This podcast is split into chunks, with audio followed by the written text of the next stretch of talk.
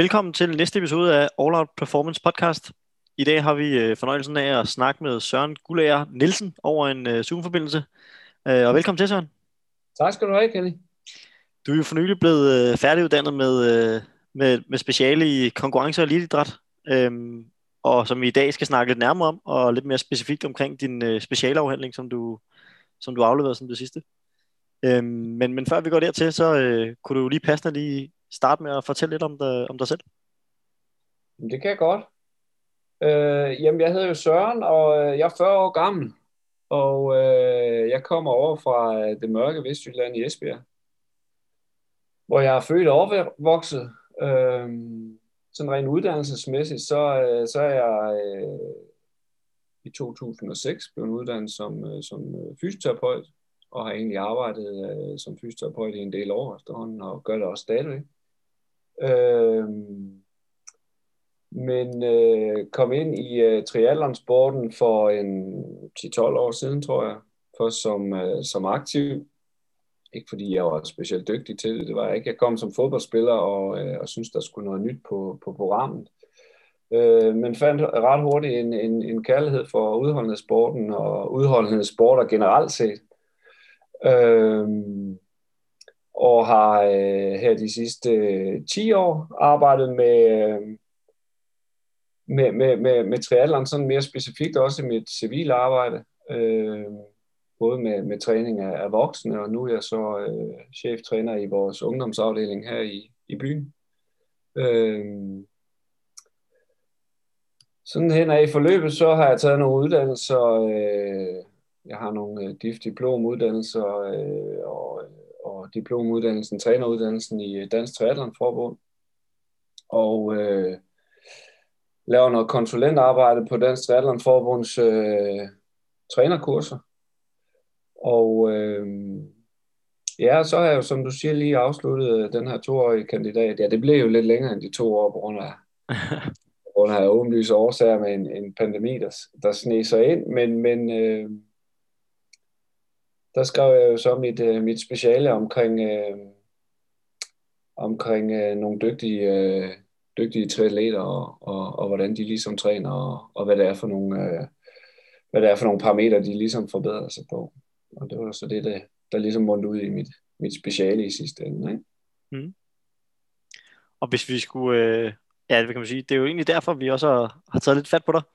Det er jo fordi mm. øh, emnet har øh, i dit speciale har er utrolig spændende, og måske en af de få, der er en, faktisk, rent faktisk får, får gjort det specifikt nok i forhold til at kunne, kunne klarlægge sådan, træningsdistributionen og volumen og intensitet osv. Og øh, hos så højt niveau af, af eliteatleter.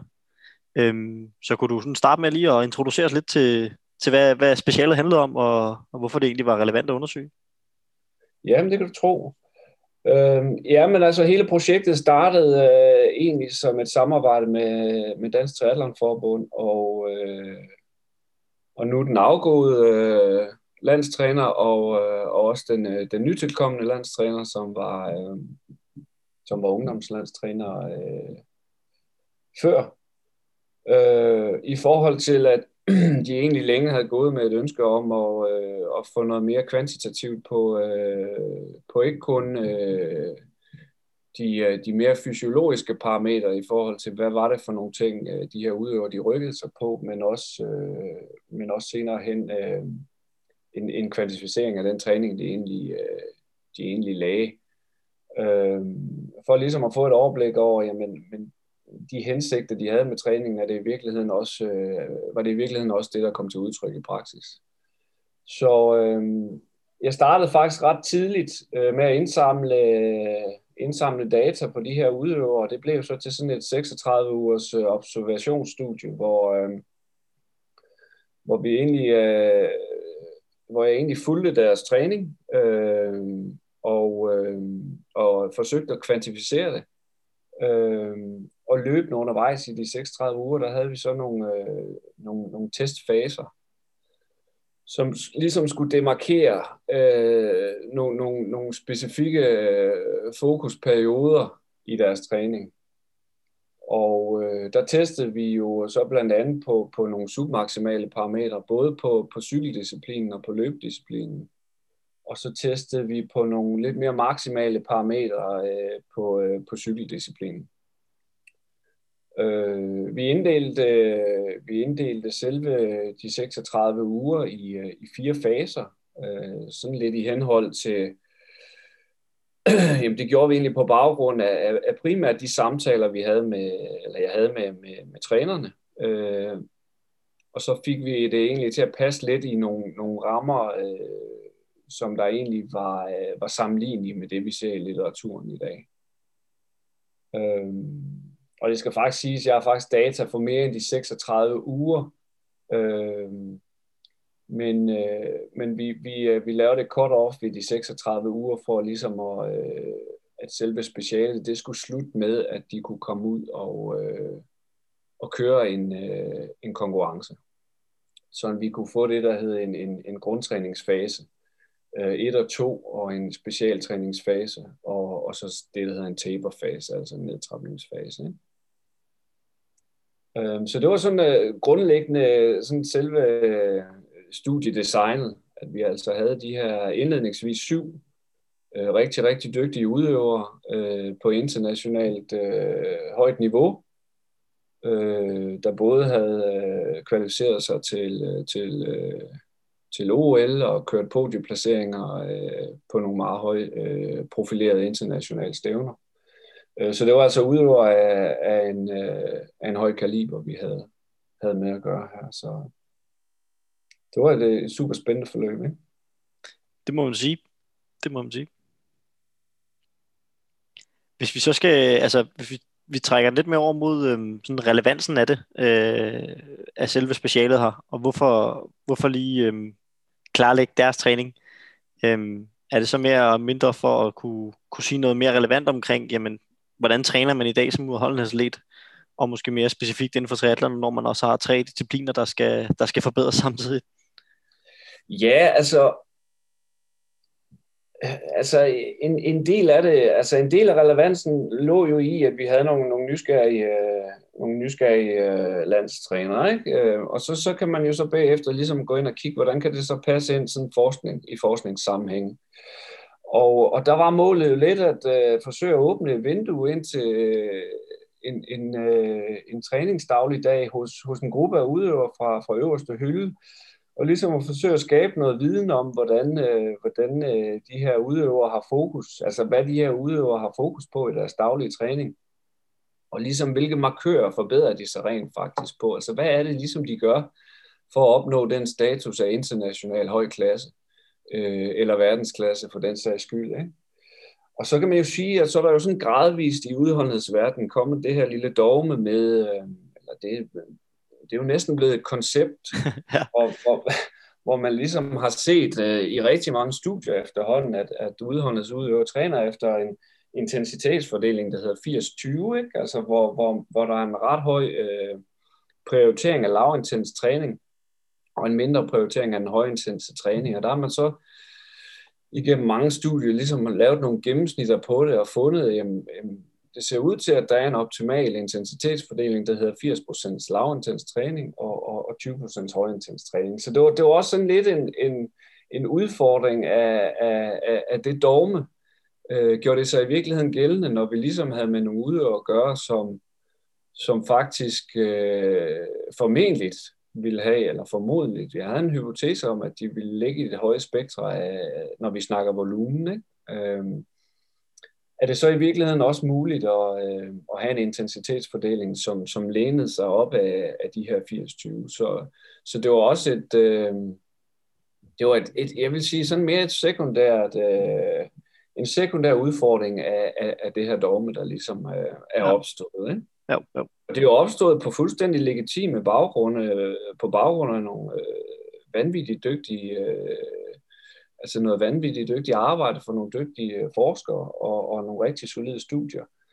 Øh, men der lå, øh, der lå også sådan et eller andet i mit baghoved øh, i forhold til, om det i virkeligheden også gjorde sig gældende, når vi, når vi snakker plus 30 timers uge. Ikke? Jo. Og det er jo så også det, der, efter jeg i hvert fald har læst i det speciale, at det er der omkring de her 6-7 øh, atleter ligger omkring de her 20-30 timers øh, volumen per uge, ikke? Jo, lige præcis. Øh, ja. Man kan sige, det, det, det har varieret en lille smule. Nu var det jo desværre sådan, at nogle af mine data blev en lille smule influeret af, at øh, der var en periode, hvor, hvor øh, udøverne ikke kunne komme i vandet. Der var de simpelthen underlagt de her restriktioner, lige så vel som vi andre motionister var. Ja. Så det gav en periode øh, med en lille smule mindre øh, træning. Okay.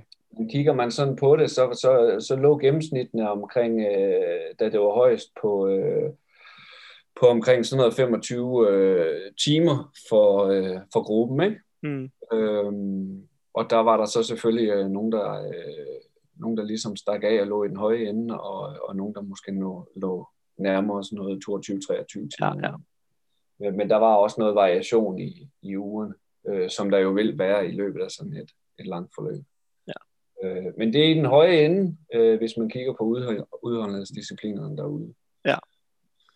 Hvis vi kigger lidt mere ind på, på de forskellige faser, kan du så prøve at, at kigge, tage os lidt igennem de, de resultater, du så finder, i forhold til, jamen, hvordan ser det egentlig ud i henhold til den her hvad kan man sige, basetræning 1-2, og så den specifikke træning, og så i taperfasen. Hvad, hvad finder du der i forhold til, til de her distribution af, af volumen og intensitet?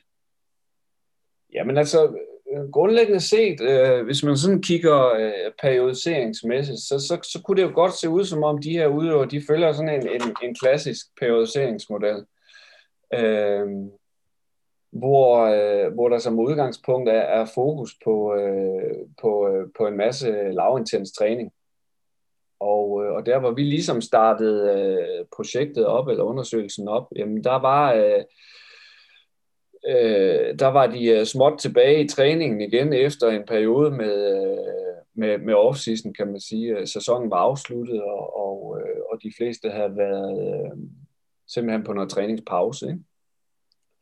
Og, og, og det man ligesom kan se, det er, at, at altså grundtræningsperioden er, er en periode, der er præget af, af, af jamen, egentlig meget lavintens træning, og det gør sig egentlig gældende sådan hele vejen igennem øh, hele vejen igennem perioden. Der er faktisk øh, der er faktisk ikke nogen øh, øh, signifikant forskel fra, fra grundtræningsperiode 1 til grund eller til til til øh, specialtræningsperioden, hvor øh, udover hvor vi kigger på den totale volumen, hvor der er en gradvis stigning i i, i volumen. Ikke? Øh, men man kan ligesom se, at øh, at især i, i, øh, i begyndelsen af, af den her træningscyklus, jamen der er der en, en, en høj prioritering af, af, af mindre træning over 2 millimol, altså moderat træning og højintens træning. Mm. Og, øh, og så ser det så ud til, at selvom det ikke var, var en, øh, en statistisk stigning, men så ser det så ud som om, at, at i anden grundtræningsperiode, jamen, så kommer der faktisk en, en, en, øh, en betragtelig stigning på, på, på næsten 60 procent ja. øh, i forhold til, at der kommer mere øh, moderat og højintensitræning på derfra. Øh, og så kan man sige, så flader det en lille smule ud igen øh, i grund eller i specialtræningsperioden, men det er så samtidig den periode, der er langt højst, øh, hvis vi tæller antal træningstimer. Øh, så der må man formode, uden at vi kan sige, at det har en statistisk signifikant, så, øh, så der må man formode, at, at de, de samlede antal træningsminutter omkring den moderate og højintens træning, den, den, den stiger også, fordi at sådan procentvis, så, så forholder det sig rimelig fladt. Ikke? Ja. Hvis vi så, kigger lidt over imod... udvikling i træningen, men, men, men den er ja. ikke... Øh, den er ikke så, øh, så altså det, det er simpelthen ikke været muligt at, at lave så skarp en opdeling Nej. af, at vi ligesom kan sige, jamen øh, nu ændrer de markant på de her parametre. Det ser ud som om, at, at der, er, øh, der er det overordnede fokus, det samme overordnede fokus på tværs af, på tværs af faser. Ikke? Ja. Men som, som også i den forbindelse, så, så øh, du har jo opdelt, øh, hvad kan man sige, i tre zoner, kan man sige, ikke? Altså lavintenst, øh, moderat og så højintenst. Og det er så den lav, lavintens er så øh, adskilt af under 2 millimol laktat, og den højintense er adskilt af 4 millimol laktat, og så moderat derimellem. Ikke? Fuldstændig øhm, kan, du, kan du sætte et ord på den problematik måske ved, ved den antagelse om, om intensitetsdistributionen af, hvad kan man sige, forholdt i forhold til det? Ja, og, og, og det er jo noget, man ligesom sidder sådan og, og gør sig nogle, øh, nogle tanker om bagefter, ikke? fordi at, at det, det er jo en, det er jo en metodik, der er, der er hyppigt brugt i forskningssammenhæng. Øh, det er en ja. metodik, der giver et, et, et, altså et, et fint overblik, øh, om end øh, et unuanceret overblik. Ikke?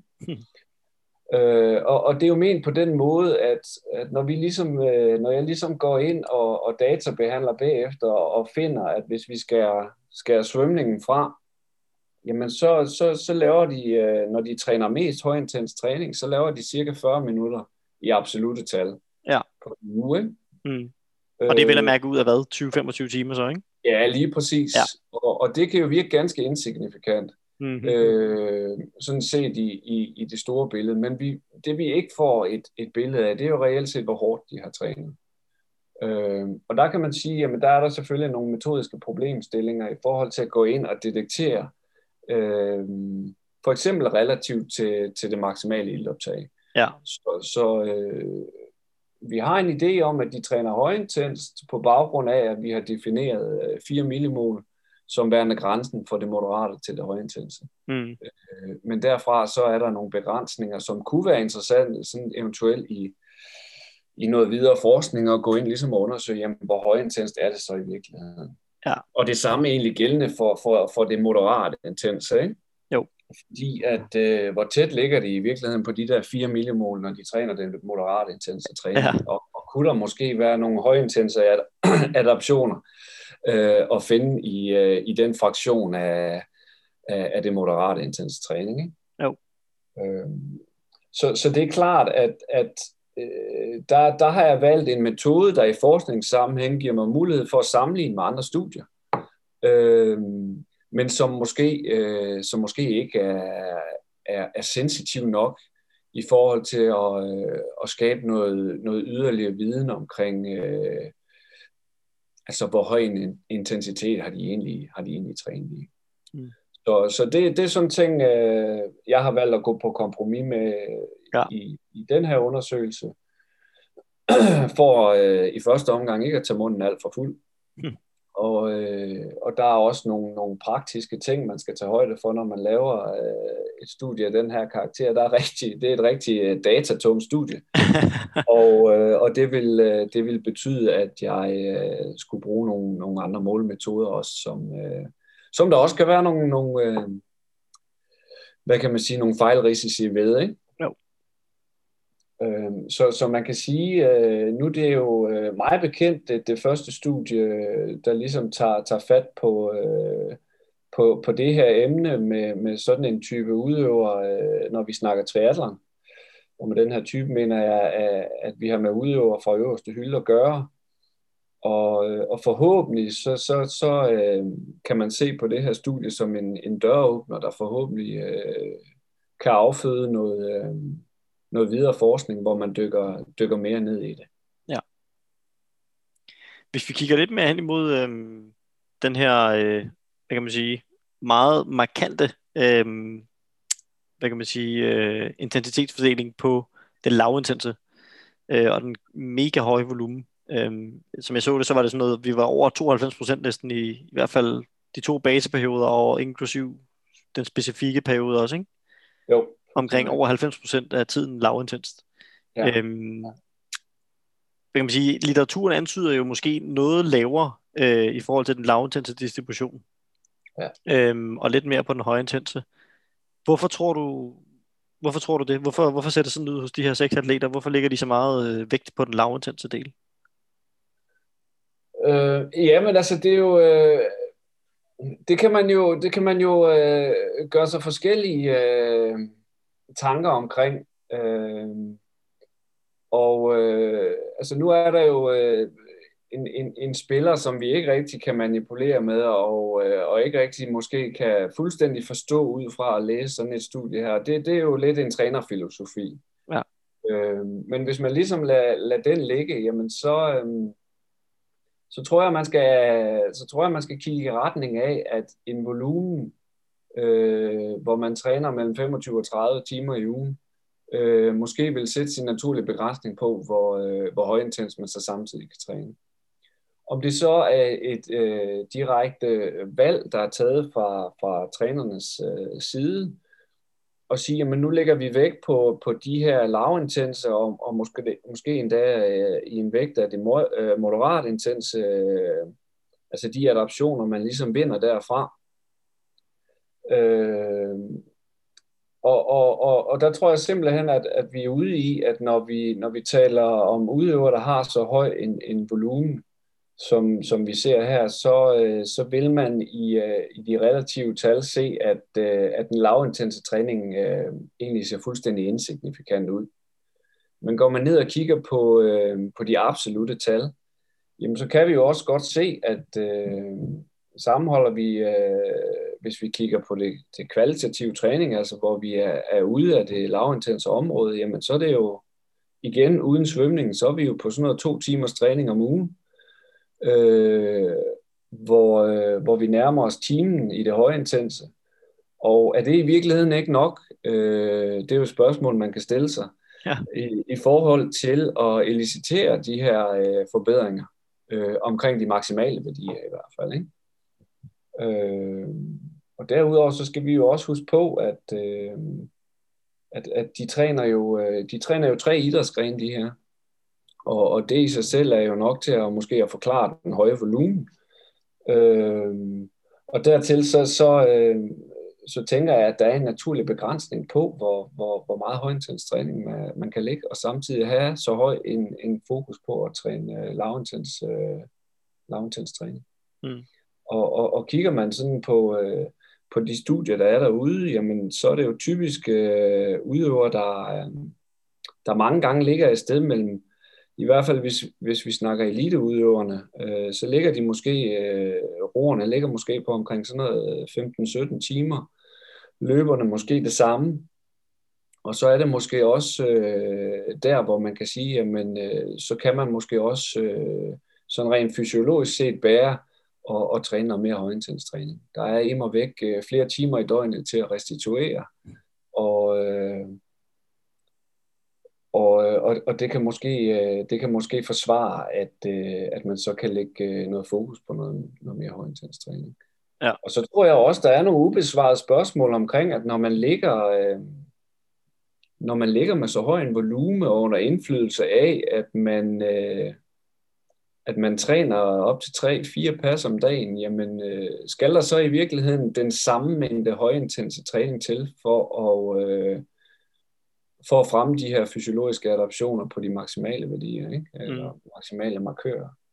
Øh, og det er ikke noget, øh, jeg som sådan giver svaret på i det her studie, men vi kan jo se, at det i hvert fald er, er nok til at skabe en, øh, en forbedring på nogle maksimale værdier. Ikke? Bestemt. Hvis vi kigger øh, på den her øh, tapering-fase, mm. som er fasen her, der er forud for øh, konkurrence, og det har de jo vel og mærket, som jeg har læst det i hvert fald, øh, alle sammen. Altså de har alle sammen en konkurrence forud for, eller efter den her periode, ikke? Ja, fuldstændig rigtigt. Ja. Øhm, hvis vi kigger lidt nærmere på den øh, i forhold til litteraturen, så som, som for mig at se, så ligner den uge jo mere eller mindre intensitetmæssigt meget de andre uger også. Ja. Mere eller mindre bare fjernet øh, en god chat af volumen, ikke? Jo, fuldstændig rigtigt. Øhm, sådan i de fleste tapering-studier, jeg har læst i hvert fald, øh, og har, har fundet noget om, så, så, så bliver intensiteten jo også skruet lidt mere op, end som sådan. Øhm, hvordan kan du, har du nogen idé om, hvorfor, hvorfor de ikke skruer den så meget op her? Jamen, der tror jeg igen, vi, vi lige sådan skal prøve at kigge en fase lidt tilbage, og så kigge på den her specialtræningsperiode, ikke? Fordi det er jo, øh, altså sammenlagt set også der, hvor, øh, hvor de træner mest højintens, de har den højeste volumen, mm. øh, og de har den højeste volumen af, af, af, af moderat intens træning. Ikke? Mm-hmm. Så det kan jo godt se ud, som om man forsøger at skabe øh, et eller andet udtrætningsniveau, øh, som man så forsøger sig og øh, forsøger ligesom at, øh, og, øh, at skabe en eller anden superkompensation øh, i en relativt kort øh, tapering-periode. Mm. Og, og man kan også sige, at nu er tapering-perioden øh, i det her studie, og det var faktisk gældende for alle udøvere, var på 14 dage. Øh, og, øh, og og, og der kan man sige, jamen øh, i de 14 dage giver det så i virkeligheden mening at holde en, en høj volumen af høj intens træning, hvis man i forvejen er, er kraftigt påvirket af en, en periode med, med rigtig volumentung træning. Øh, både set i samlet antal træningstimer, men altså også i forhold til volumen på, på det moderate og højintense træning. Øh, men, men det ved jeg jo grundlæggende set ikke, fordi at så, så dybt er jeg jo ikke nede øh, i forhold til at, øh, at skabe et eller andet resonemang for, hvorfor det ser sådan her ud. Øh, men, men jeg synes, at med så kort en, en, en tapering-periode, så bruger man i den her sammenhæng egentlig uh, tapering-perioden til at, øh, til at skabe noget friskhed, og til at skabe en eller anden, øh, en eller anden sidste adaptionsvindue, øh, inden de egentlig skal ud og, og, og køre konkurrence. Ikke? Og, øh, og så bliver det måske, et, måske mere et spørgsmål om at vedligeholde de adaptioner, de så har skabt i, øh, i, øh, i perioden før den her nedtrapningsperiode. Mm. Øh, men igen, det er, det, det er, det er tanker, man ligesom kan gøre sig, men, men det kunne godt være, være en af årsagerne til det. Man ser jo også typisk i, i andre nedtrapningsstudier, at, at der kan være varierende længder på sådan en nedtrapning. Øh, med studier, der, der starter en, en, en nedtrapning øh, helt op til seks uger øh, før konkurrencen. Ja. Og, og der kan man måske sige, at man så har nedtrapningsperioden øh, en så lang varighed, at, øh, at man måske øh, kan nå at gå på kompromis med de her højintense adaptioner, man måske har lavet, ikke? og ligesom ønsker enten at stadigvæk at fortsætte med at fremme dem i den første del af en nedtrapningsperiode, øh, men øh, i hvert fald som minimum øh, bevare så meget øh, som overhovedet muligt. Øh, men, men jeg tænker, med så kort en nedtrapning, så, så, så vil et fokus formentlig ligge i at, øh, at blive relativt frisk, føle sig frisk, øh, og så egentlig skrue, øh, skrue ned for, øh, for både volumen øh, og, øh, og også relativt set øh, det lavintense, eller slutter det moderate og højintense arbejde. Øh, men stadigvæk lave noget for ligesom at, at bibevare noget, ja, for at sige lidt uformelt, noget gnist og, øh, ja. og lidt power, ikke? Jo. Hvis vi, øhm, i den forbindelse kigger lidt mere over på øh, de forskellige perioder her, øh, i relation til de fysiologiske øh, parametre, du også har mål på. Øhm, kan du så tage os lidt igennem, hvordan det så ser ud øh, i forhold til ja, blandt andet VO2 Max og deres 5 øh, minutters øh, watt per kilo og, og, og måske også de her laktattærskler. Hvordan ser det ud? Altså, er, stiger de bare markant hele vejen over alle perioderne her, eller hvordan, hvordan ser det sådan grundlæggende ud? Øhm, jamen, man kan jo sige, at øhm, sådan helt overordnet set, så målte jeg jo på, øh, på, på øh, det maksimale ildoptag, og det gjorde jeg på baggrund af en, en øh, 5 minutters time trial. Og derudover så, øh, så kørte de øh, en testprotokol, der hed, øh, der hed øh, selve laktat step testen, øh, både på cykling og løb. Testdagen, øh, eller testsessionerne var øh, af to dages varighed, øh, to efterfølgende øh, dage, hvor, hvor man på dag 1, øh, hvor vi på dag 1 udførte laktattesten, og dag 2, der kørte vi så den her powerprofil, og der var den her 5 minutters power test øh, en del af det. Derudover så kørte vi nogle mere anaerobe øh, tests, hvor vi kørte øh, for ligesom at få et udtryk for, for den anaerobe øh, kapacitet, så kørte vi en 1 minuts all-out test, og, og for ligesom at få et, et udtryk for, for den anaerobe power, og se om, om, om der ligesom var noget øh, variation i den på tværs af, af faserne, så kørte vi en 5 sekunders øh, sprint-test, hvor vi også målte 1 øh, sekunders øh, peak power. Ikke? Og øh, hvis vi så kigger på tværs af, af faserne, jamen så ser vi øh, så ser vi desværre ikke et entydigt svar på, at alle forbedrer sig. Øh, således at vi kan kalde det statistiske signifikante forandringer. Øh, så alle bevæger sig ikke nødvendigvis i, i samme retning på alle parametrene. Nej. Øh, men det vi fandt, det var, at øh, alle havde en, øh, en stigning i øh, det maksimale ildoptag fra, fra, øh, fra studiet start til studiet slut. Øh, og øh, så var der fem ud af seks, som, øh, som forbedrede sig på, øh, på de mere submaksimale parametre, både på løb og på, på cykling. Øh, men simpelthen grunden den, den, den lave sample, altså den, øh, det, altså det lave antal af, af individer, jeg er med i studiet her, så, så, var, det, så var det simpelthen ikke muligt at, øh, at få en, en statistisk sammenhæng, øh, eller ikke sammenhæng, men statistisk signifikans i forhold til, at, at vi kunne sige, at de alle sammen forbedrede sig.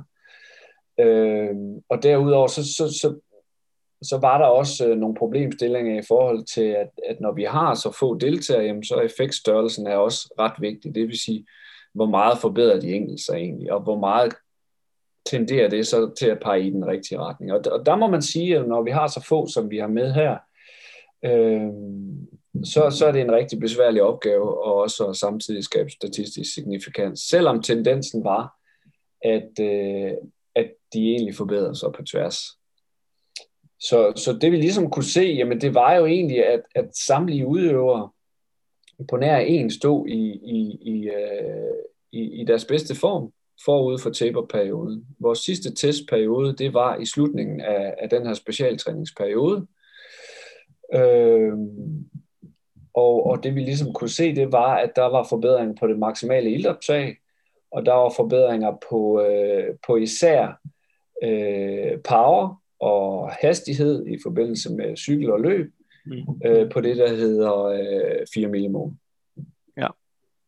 Og, og det er lige den der, som vi snakker om, den der grænse for, hvor, hvor tingene går fra, øh, fra det submaksimale til det maksimale arbejde. Ja. Øh, det vi så samtidig også kunne se, det var, at øh, der var ingen forbedringer på, på de anaerobe parametre. Øh, det vi kan se, det var, at der var en numerisk stigning faktisk fra, fra første test til sidste test, men det var faktisk på baggrund af en person, der havde en markant fremgang. Okay.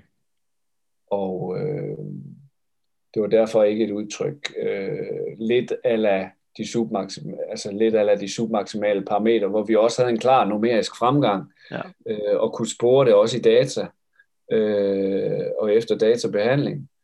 Øh, men her der var der øh, i de submaksimale parametre bare 5 ud af 6, der forbedrede sig. Øh, hvorimod i de mere anaerobe parametre, der var der altså kun en ud af de 6, der forbedrede sig. Ja, men det kunne man måske også sige øh, hænger lidt sammen med den, hvad kan man sige, træningsdistribution, de også har, ikke? At, at det er måske ikke øh, den, den træning, de ligesom vælger at lægge for dagen øh, det meste af tiden, den, den, den liciterer bare ikke den form for, for fysiologisk adaptation til det anaerobe. Nej, det ser det jo i hvert fald ud til, ikke? Mm. Og, øh, og, og hvis det så har gjort det, jamen så ved vi det jo reelt set ikke, fordi vi ved jo reelt set ikke, hvor høj øh, en intensitet man har kørt med, når man har passeret øh, den grænse, vi kalder den højintense. Øh, den grænse, der går ind til den højintense træning. Det man ligesom øh, kan se her bagefter, jamen, det er jo, at vedkommende, der forbedrer sig på de mere anaerobe parametre, jamen det var en kort distance triatlet. Ja. Det kunne måske give meget god mening. Ja øh, at, øh, at vedkommende har, har lavet noget mere specialiseret træning i sin specialtræningsperiode, mm. som, øh, som har medført nogle, nogle adaptioner øh, i de mere højintense parametre, også over øh, 100% af VO2 max. Ikke? Ja. Øh, og, og så kan man jo formode, altså en rimelig formodning er jo, at, at øh, at mange af de andre udøvere, som, øh, som er inkluderet i studiet her, ikke har brugt øh, et sekund over måske 100% af, af deres VO2 max. Nej. Øh, og, og, og i den sammenhæng, jamen, så giver det god mening, at den træning, de har lagt for dagen, jamen, det reflekterer måske egentlig meget godt de øh, tilpasninger, der er, der er sket. Øh, og, øh, og på den måde kan man måske også antyde, at, at kigger man på de arbejdskrav, der er forbundet med, med, med, med triathlon øh, og, og de her distancer, de kører, mm. øh, jamen så har man måske også ønsket at ramme nogle, øh, nogle tilpasninger øh, omkring det maksimale ildoptag og, og, og især de submaksimale parametre. Ikke? Jo. nu tænker jeg så på, hvordan, det er også noget, du selv skriver i, i, i opgaven, jeg er ikke helt sikker på, om du gør det øh, med sikkerhed, men øh, i forhold til det her, nu kommer vi også lidt ind på det, men hvad kunne, du, hvad kunne du have gjort, eller hvad kunne man gøre til fremtidige studier i forhold til den her, måske mere, øh, hvis man gerne vil vide lidt mere om måske de anaerobe, om, om, om, om de har været øh, hvad kan man sige, øh, stimuleret øh, ved at inddele den høje zone, altså den højintense træning i nogle flere zoner, eller for at detektere, hvor har de, har de ligget tættere på 4 millimol, altså syre, øh, syretræningen, eller har de været helt op omkring VO2 max træning, eller har de været bespurt træning, eller hvordan, hvordan kunne man gribe det an, tror du, i forhold til at kunne, kunne detektere det? Nå, jamen, der er der ingen tvivl om, at, at der er du jo selv, selv lidt inde på det, ikke? Altså, der skulle man måske bruge et zonesystem, mm. øh, og på baggrund af det nogle andre metoder. Ja. Øh, hvor man kan sige, øh, at, at kunne man have et zonesystem, der var mere øh, sensitivt i forhold til, at vi øh, kunne sætte intensiteterne op til, øh, til noget relativt, lad os sige, øh, det maksimale ildoptag. Ikke? Og så kunne vi måske på den måde... Øh, så kunne vi måske på den måde lave en intensitetsfordeling, der var fordelt over fem zoner. Og, øh, og på den måde få et, et større indblik i, jamen, øh, hvad har den relative intensitet været? Øh, har de lagt med, øh, har de lagt og trænet med øh, 90 procent øh, af deres maksimale ildoptag? Har de, øh, har de lagt med 105 procent af deres maksimale ildoptag? Og så videre, og så videre. Ikke?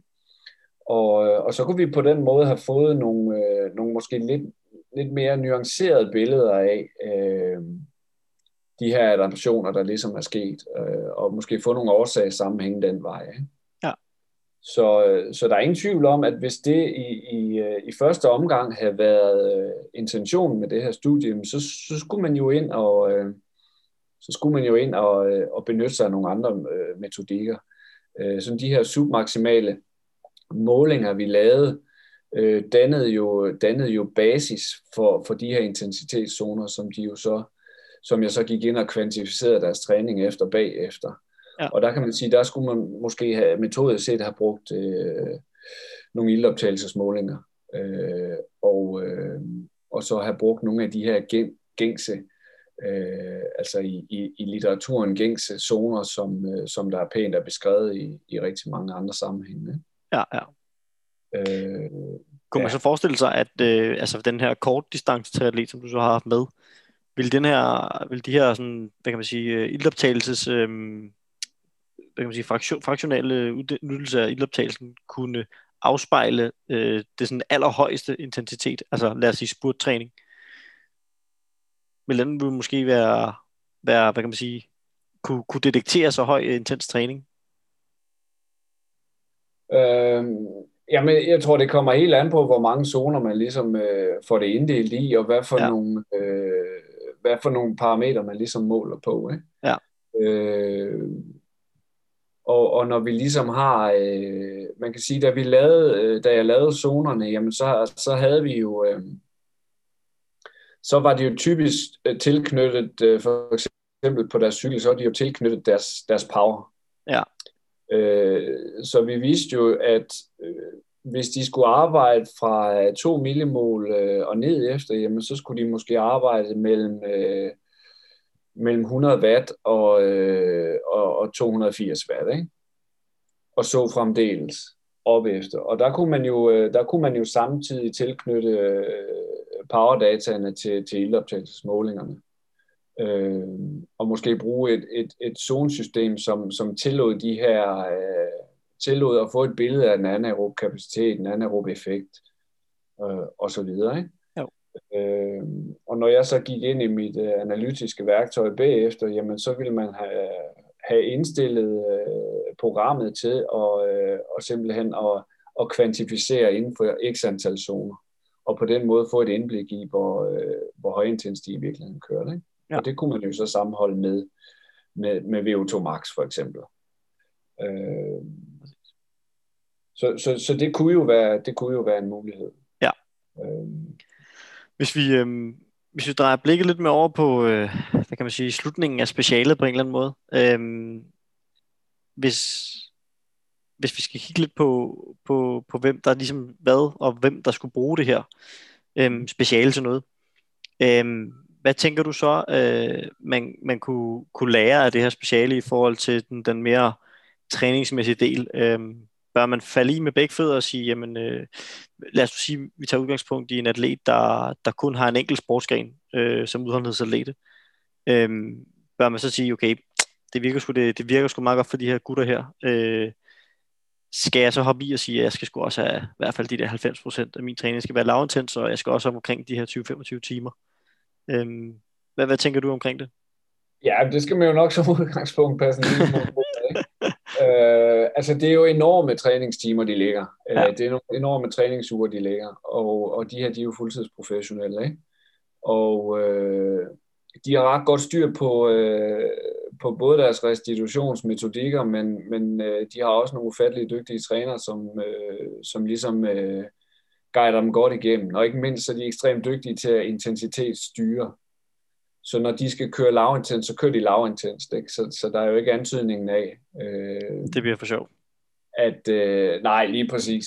Og, og man den vej øh, måske kan køre sig selv fuldstændig i hegnet. Ikke? Ja, ja. Øh, så nej, i forhold til, altså hvis du stiller et spørgsmål omkring, hvad, hvad, hvad er den korrekte øh, træningsintensitetsfordeling, hvis man, hvis man er motionist og måske kun har 10 timer i ugen, ikke? Jamen, ja. der er der jo fine studier fra blandt andet øh, fra blandt andet Steven Seiler, Ben Rønnestad og, og øh, Stykkel og, og så videre, der viser, at den her 80-20, den er ganske brugbar også for motionister. Øhm, men, men altså, mange gange, så er sådan nogle forskningsstudier her jo også kunstigt opstillet. Det vil sige, vi, vi, vi starter et sted, og så, så måler vi måske over, øh, lad os sige, øh, 12 uger, ikke?